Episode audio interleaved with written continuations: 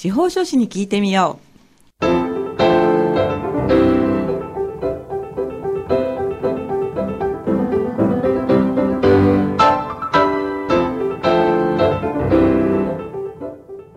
FM 大白をお聞きの皆さん、こんにちは。宮城県司法書士会がお送りする、あ、司法書士に聞いてみようの時間です。この番組は宮城県司法書士会に所属する会員司法書士の皆さんが月替わりで身近な法律の知識や手続きの注意点、そして日頃の活動などを解説する30分のトーク番組です。放送は毎月第4木曜日のこの時間です。本日も番組パーソナリティの笹崎久美子がお話を伺います。さて、今月はこちらの方にお越しいただきました。それでは自己紹介をお願いいたします。はい。えー、宮城県司法書士会副会長の佐々木妙子と申します。どうぞよろしくお願いいたします。よろしくお願いいたします。今回はね、お目にかかるのが初めてということなんですけれども、ね、なんか初めての感じがしないですね。私はドキドキしてるんですけれどそうなんですかよろしくお願いいたします。お願いいたします。では佐々木さん、今日のテーマは何になりますか？はい。では最初に、えー、宮城県司法書士会の今事業をしております、えー、相談事業部から、えー、相談事業の面接相談が始まったことなどを、あの、PR させていただきたいと思います。相談業務についてということですね。はい。あの、面接が始まったんですか？はい、そうです。あの、えー、コロナウイルス感染症のために、はい、えー、今までずっと電話相談ばっかりだったんですけれども、はい、やっと7月2日から面接相談が再開されました。よかったですね。えー、そうですね。ね皆さん、はい、ゲストの皆さんがね、やってないんです、やってないんですっていうことをずっと聞いてきたので、えー、はい、なんか私まで嬉しくなったんですけれども。ありがとうございます。えー、いつからですか？はい、7月2日からです。あ、でもやってるんですね。はい、えー、はい、石巻とか、えー、大崎市の方から始めさせていただいております。そうですか。はい、あの、ブランクがあったんですけれども、司法書士の皆さんはもう準備バッチリですか？そうですね。はい、あの、やはり電話相談もとても、あの、大事なんですけれども、はい、やはり面接相談で皆様とお会いして、直に触れて、その相談をなんて言うんでしょうか、肌で感じると言いますか、はい、えー、そのことによっていろんな悩みとかっていうのを、はい、あの、直に受けることができるので、はい、はい、えー、楽しみと言っておかしいですが、はい、はい、あやはり面接相談が始まるのを楽しみにしてました。はい、そうですね。はい、いろんな声がやっぱりね、あのー、まあ、勉強にもなりますし、それに、やっぱり電話ではない何かがあると思うんですよね。はい、そうですね。あ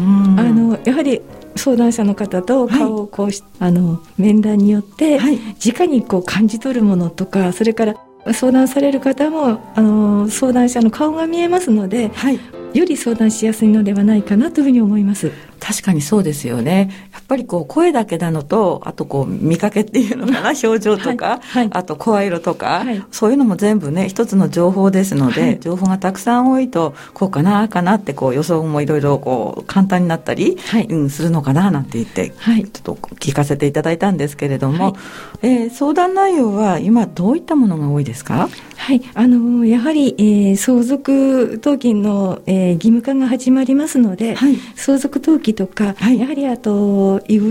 言とかですね、はい、それについてのご相談とか、はい、またはあのー、まあ、多重債務になってしまってそのことでのあのご相談とか、はい、いろいろあります。そうなんですか。あの先月森田さん新しく会長になった森田さんが、相談登記はい、あ登記相続登記センターというお話もされてたんですけど、はい。はい、そちらとはまた別なんですか？はい。相続登記相談センターも、えー、昨年10月から運営開始されたんですけれども、はい、なかなかそのコロナ禍で活用できなかったんですが、はい。えー、まだこちらの方は電話相談なんですけれども、えー、え再開する形でスタートしてます。はいわかりました。では、あの、肝心なことから最初に言ってしまいましょう。ご連絡先ですよね。はい。えー、まず、えー、無料面接相談、あ、これ予約が必要なんですね。あ、面接相談の方は、はい、はい、お願い、あの、予約をお願いしております。はい、その予約なんですけれども、最初に電話番号です。022-263-6755。022-263-6755。こちらが面接相談の予約の電話番号ということですね。はい。受付時間が平日の9時から午後5時まで。えー、そして月水金ですね。月水金。で、この14時から16時っていうのが相談時間になるわけですか？そうですね。はい。はい、あ、わかりました。じゃあもう一回お話を整理すると、相談の予約は平日の9時から5時までですね。はい、そして実際に、えー、行って相談するその時間帯が月水金の午後2時から4時、14時から16時ということですね。はい、えー、祝日と年末年始を除くとなっております。はいえー、ただあの、はい、まだ順次再開なので、はい、あの面接相談がまだ開かれてないところもあるかもしれませんので、ね、あのこちらの方の電話にかけていただいて、はい、ご確認お願いしたいと思います。わかりました、はい、あの石巻とかこう仙台のじゃない方もここの番号でいいんですか？はい大丈夫です。そうなんだ、はい、ちょっと安心しました、はい、それともう一つですね、えーと、無料電話相談というのもあるというふうに伺ったんですけれども、はい、こちらはもうずっと通年やってるという、通年というかこう今までもやってるということなんですよね,ね、無料電話相談はゼロ二二二二一の六八七ゼロ。これはもちろん予約なしでそのままもういきなり 相談に入るような形ですか？そうですね。はい。こちらただとっても混み合ってますのでなかなかつながらないというはい。お叱りの言葉もいただくんですがちょっと諦めずにお電話いただければと思いますので よろしくお願いいたします。はい本当に混み合うんですね。はいやっぱり無無料相談は電話でなんか話しやすいのかもしれませんが、はい、はい、その気持ちもわからなくはないですよね、はい、そうですね、うん、直接行くのが勇気がいるっていう時もいるかもしれないですね、はいはい、そうですね。はい。ありがとうございます、えー、相談内容に関してはあ、まあ、いろんな分野があると思うんですけれども具体的にやっぱりどういった相談が今多いですか？はい、えーと、私自身の相談に関してですけれども、はい、やはりあの相続登記と言いましても、例えば、えー、土地建物を売却したいなという時に、はい、当本、登記事項証明書ですね、はい、土地建物を見ますと、はい、まだあの亡くなられてた方のお名前との共有であったりとか、はい。えー、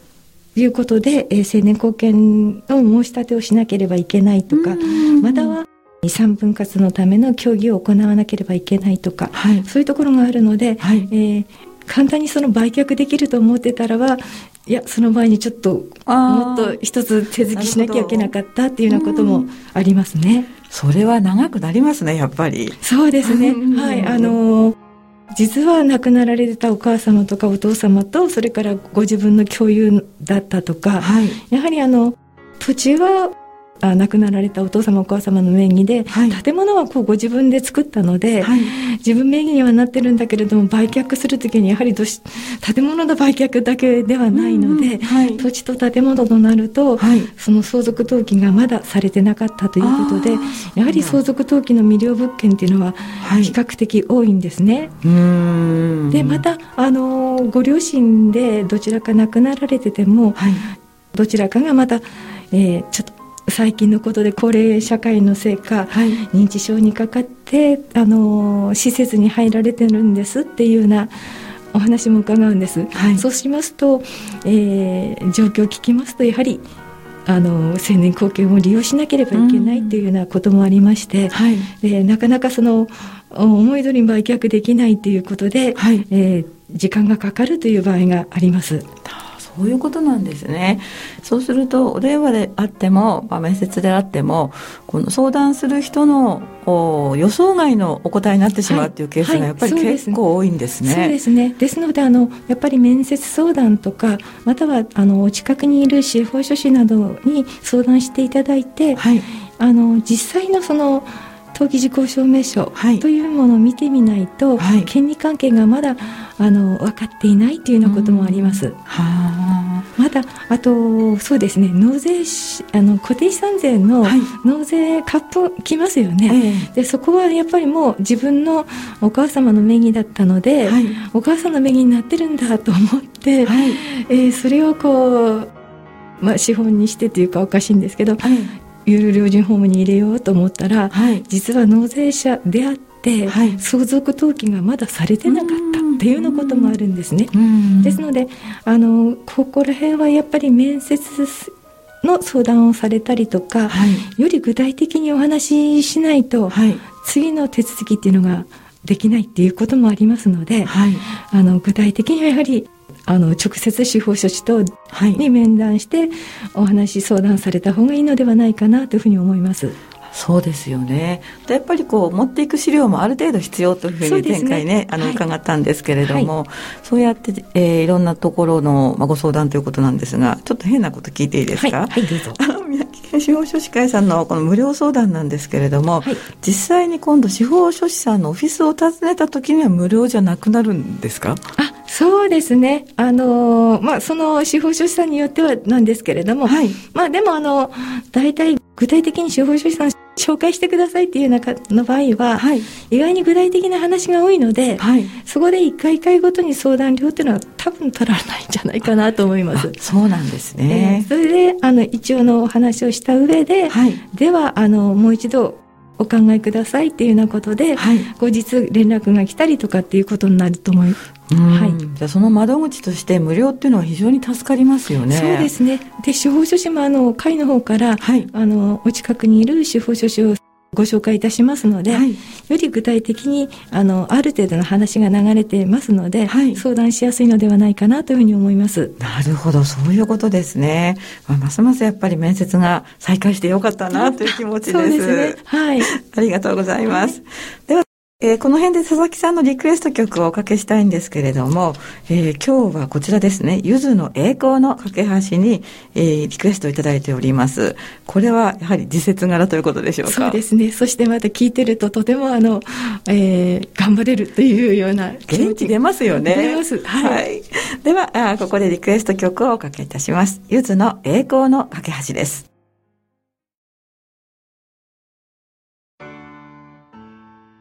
はい、お送りした曲は、ゆずで栄光の架け橋でした。元気出ますね。そうですね。ねなんかね、こう、はい、頑張れっていう気になってきたんですけれども。ジーンとしてきますね。確かに。はい、えー、本日は宮城県司法書士会から佐々木太子さんをお迎えして相談業務についてお話を伺っています。佐々木さん、後半もよろしくお願いいたします。よろしくお願いいたします。今あのね、ちょっと曲の間にもお話ししたんですけれども、コロナの影響を受けたご相談というのもあるそうですね。そうですね。はい、あの、やはり会社のコロナのために事業展開を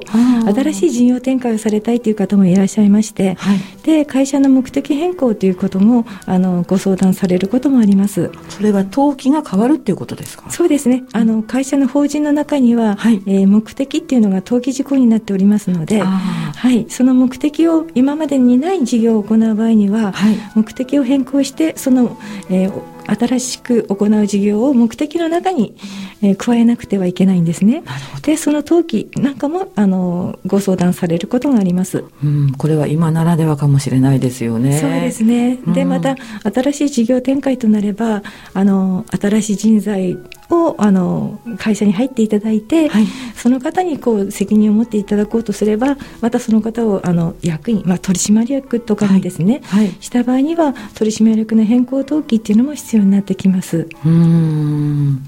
いろいろこう絡み合うような。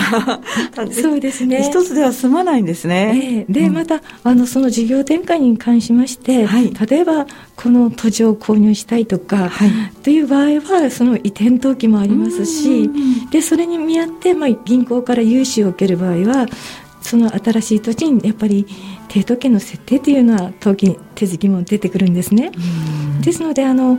まあ、一つの事業展開に関して、はい、このようにさまざまな登記が必要になってきますので、えー、そこのところをやはり司法書士に相談しながら進めていくと、やはりやりやすいというか、えー、次々とこうあの順序が立ってよろしいんではないかなと思うんですね。ああそうですよね。え今のお話だとまず事業を変えると目的を変えるには登記を変えなきゃいけないと、はい、それから、まあ、役員さんですか？取締役を迎えるにも登記がやっぱり変えなきゃいけない、はいそね、それから事業を変えることによって土地が必要になった場合は今度土地の方のそあ相続じゃない土地の方の登記ですよね。そうですね。移転登記。移転登記ですね。会社の所有にする場合には、はい、まあ、あと賃借権設定っていうのが事業用のあの賃借権設定とかいろいろあるんですけれども、はい、まあ、そのような形で、えー、不動産に関しても新しく拡大していくような場合には、はい、そういった手続きが必要になります。はあ手続きがいっぱいですね。そうですね。ですので、はい、そういったことを、まあ、近くの司法書士さんがいれば、はい、そういうことをやりたいんだよっていうふうにおっしゃっていただければ、次々とそあのアドバイスをさせていただいたり、はい、あのまあえー、一緒にこう歩みながら、はい、その事業拡大にお手伝いができるところで、はい、あの役に立つかな？司法立ちます立ちます。佐々木さんね私今伺ってて思ったんですけれどもこの番組の最初のお話ってやっぱりその相続とかそういうとこだったんですけれども、はい、なんとなくこう突然ビジネスの話が出てきて、そうです、ね、ちょっとねああそうかいろんな分野をやってるんだなと思って、はい、すごくこう、ええ、新鮮でした。あありがとうございます。例えばその司法書士の皆さんって成年後見だとか、はい、それから遺言とか相続とかなんとなくこう家の中で人が、まあね、亡くなったりちょっとこう調子が悪くなって認知症になってしまったりっていうところを扱うところが多いなと思ってると突然ビジネスを変えるみたいな。そうですね。いろんな分野ですよね、はい、うん。今日はあの持ってきていただいたこの新しくなったでねパンフレットあるんですけれども6つの分野に書いてありまし6つの分野が書いてありまして、えー、会社設立商業登記のことそれから相続のこと裁判のこと成年後見のこと、遺言のこと、まあ私は遺言って言うんですけど、司法書士の皆さんは遺言って言うんですが、はい、専門用語、遺言、はい、それから借金問題のことと、本当にこう、まあ多岐にわたってると言いますか、はい、おちょっとびっくりするんですけれども、この遺言遺言ですかね？遺言ですね。遺言で結構です。遺言で結構です。はい。ちょっとね、えー、プロがいるのでちょっとドキドキしドキドキしてるんですけども、遺言というのもやっぱり遺言を書きたいですというご相談なんですか？はい。あの遺言を残されたいっていう方もいらっしゃいます。はい、特にあの、えー、お子さんのいらっしゃらない方になってきますと、はい、あの高齢になってきますので、はい、今いる土地と建物とか例えばそれがご主人名義だったりすると、はい、えー、お子さんがいらっしゃらないので、はい、もしご主人が亡くなった場合には、はい、えー、その配偶者の方とそれから亡くなられたあのご兄弟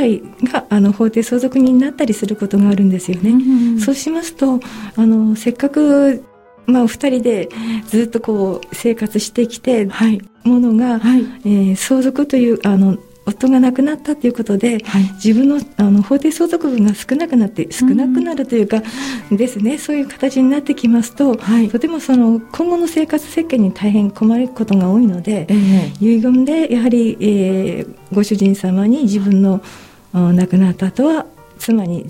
全財産をやるとかそういうようなあの遺言を残しておいていただかないと、はい、後でやっぱり相続争う族になりそうなところもありますので、はい、えー、その点でもあの遺言は自分でお書きになることもできるんですけれども、はい、公正証書だったり、はい、えー、内容がきちんと有効に使えるような遺言をお作りになることをお勧めいたします。そうですね。あの本当に今伺って思ったんですけれどもその亡くなった方との関係性って法律は見てないんですものね。そうですね、うん、やっぱり法定相続人っていう形で、はい、きっちりこう決まってる配分があるので、はい、そこのところがちょっと、はい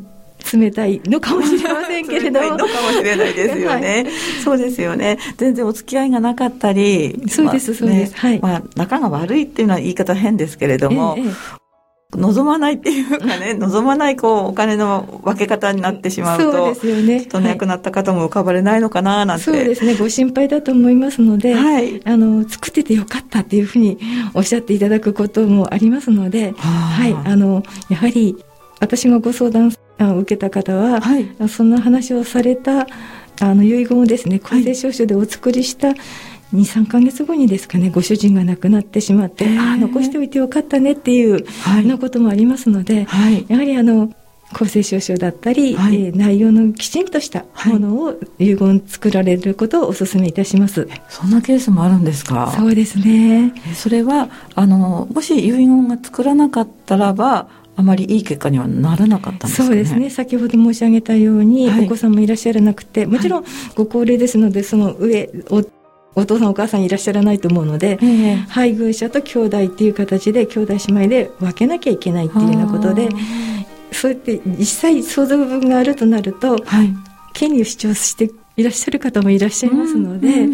そうしてくると、あのまあ、分ける財産がなかったり土地建物しかない場合は、はい、ちょっと不幸なことになってしまうと思うんですよね。そうですね。なんか現現金がないみたいな感じ、そうですね。土地と建物しかなかった場合には、はい、とてもあの、うん、困る。ますよね。そうですね。された方はね。なんか揉め事のもとになりそうな気も、はい、まあ伺っててしますし、そこでしっかり遺言を書くことによって、まあ、妥当なというとおかしいんですけれどね、はい、うん、まあ、その、ご夫婦だったりご家族にとって一番いい形のはい、あの相続ができるということですね。そうですね。はい。わ、うん、かりました。いろいろありがとうございます。ありがとうございます。えー、じゃあもう一回あのラジオを聴きの方のためにもう一回連絡先をお読みいたしましょう。まず、えっと、無料面接相談予約ですね予約と司法書士紹介というところなんですけれども、えー、予約のためのお電話は仙台022263の6755仙台022263の6755こちらはあの他の地域の方もこちらで受け付けてくださるということですね、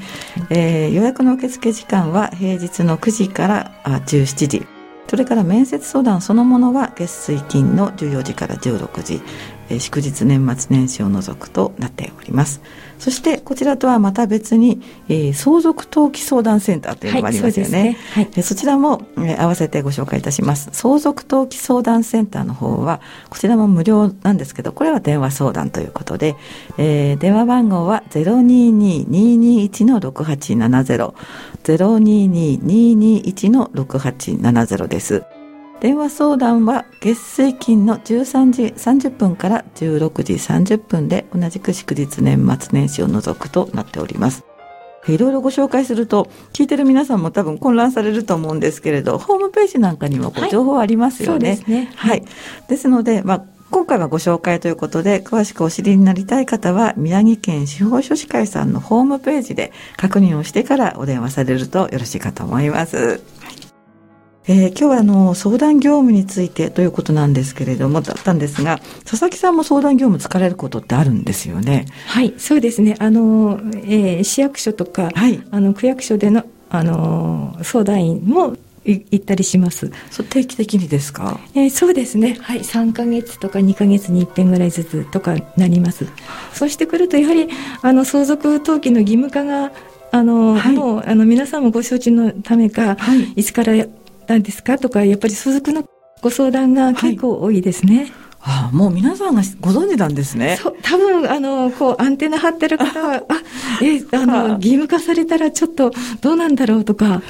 ご心配される方もいらっしゃいますね。そうか、それは多分相続してない自覚がある方かしら。そうなんでしょうね。で、あの、より具体的に、あの、ホームあの、法務省のホームページ見ていただいても、ちょっと分かりづらいとか思う方もいらっしゃると思うので、ぜひ司法書士会の相談で、えー、電話相談からでも入っていただければ、はい、あの、お答えできるのではないかなというふうに思います。そうですよね。はい、あの、ホームページは文字が多くて、で、理解するのにも時間がかかっても、人の話で聞くと、あ、そういうことかって分かることもね、ね。結構ありますものね、はい、やはり難しい言葉に感じてしまうので、あの、はい、噛み砕いてお話ししていただけると分かりやすいということもあると思うので、はい、ぜひご利用いただきたいと思います。はい、ありがとうございます。え宮城県司法書士会の相談業務、ぜひ皆さん利用なさってみてください。